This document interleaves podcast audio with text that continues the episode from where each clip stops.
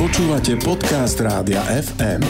Túto rubriku si môžete v našom vysielaní vypočuť naživo každú stredu po 8. Ranný vedátor FM. Kým väčšina ľudí sledovala vianočné rozprávky, časť divákov trpla s obavami pri sledovaní štartu rakety, ktorá niesla webov vesmírny teleskop. Ide o misiu, na ktorú sa už roky čaká a ktorá sa opakovane predražovala o miliardy dolárov. Dúfame však, že sa to oplatilo. Webov teleskop by mal totiž dovidieť takmer až na kraj vesmíru. Nevieme, či je vesmír konečný v priestore. Vieme však, že je konečný v čase. Vznikol pred 13,8 miliardami rokov. Rovnako nie je nekonečná ani rýchlo svetla.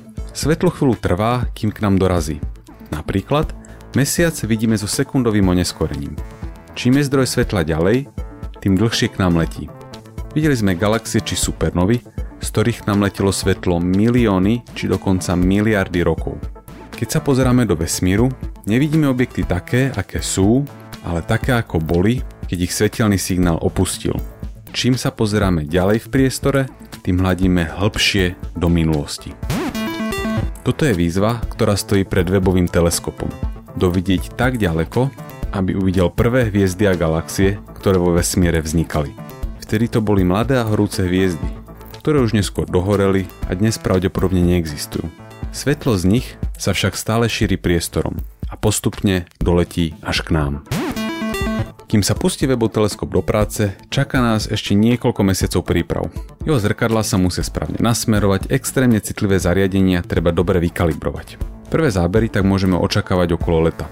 Cieľom teleskopu nebudú len prvé hviezdy a galaxie, ale aj bližšie planety, na ktorých bude hľadať stopy života. O tom si však viac povieme niekedy na budúce. Ranný vedátor FM. Počúvali ste podcast Rádia FM. Stream, živé vysielanie a playlisty nájdete na www.radiofm.sk. Rubriku Ranný vedátor FM si môžete vypočuť naživo každú stredu po 8.